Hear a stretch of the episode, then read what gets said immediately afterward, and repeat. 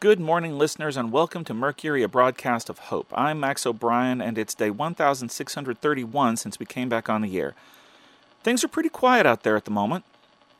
It's almost too quiet, honestly. I keep expecting one of the many issues we've been documenting for a while to flare up. Um, an escalation of the witch trials, some new nonsense from the Zombie Friends Association, a fresh attack of sabotage on the normal power station windmill, but so far, nothing.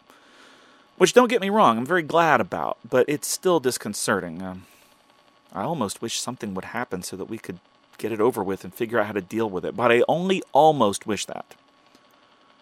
One thing we have noticed is an uptick in ham radio transmissions from Christine Easterlin, the leader of Fiddleback Hollow.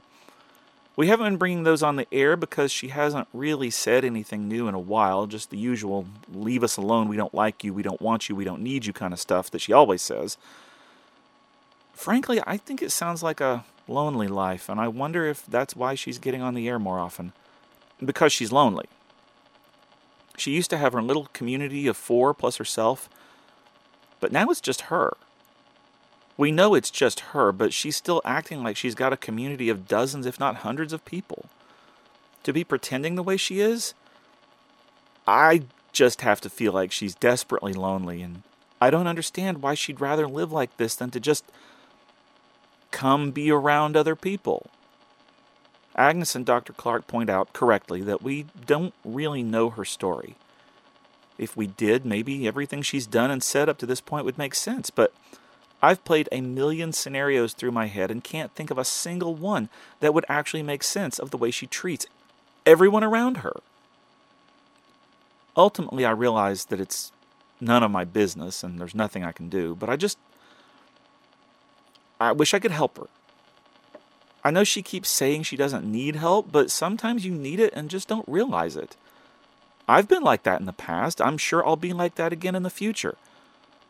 It's hard to know what you need all the time, and that's why it's great to have friends who can help you realize that you need help in the first place.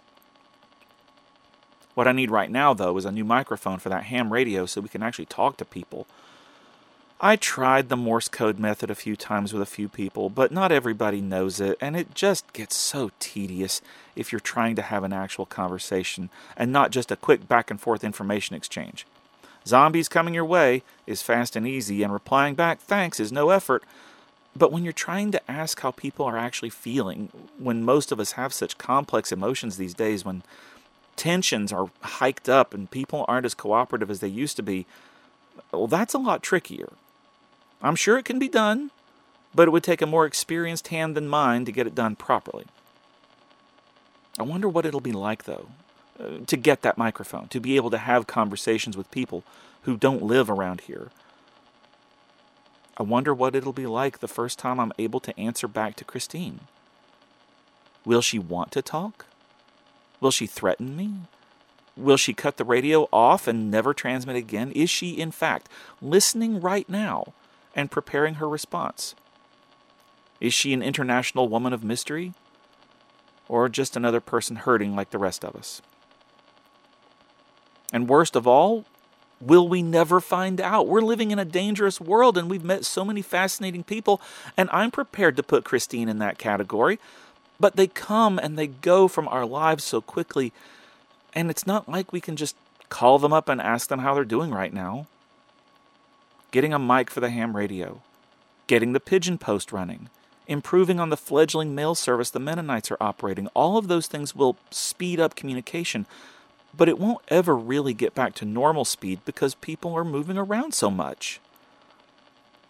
I don't know, listeners. Sometimes it feels like two steps forward, one step back, or even the reverse of that. But we're getting there. Maybe I'd better sign off now before I get too far down this line of thought and bring the whole broadcast down. Um, we'll be back tomorrow. For Mercury, a broadcast of hope, this has been Max O'Brien. Take care of each other.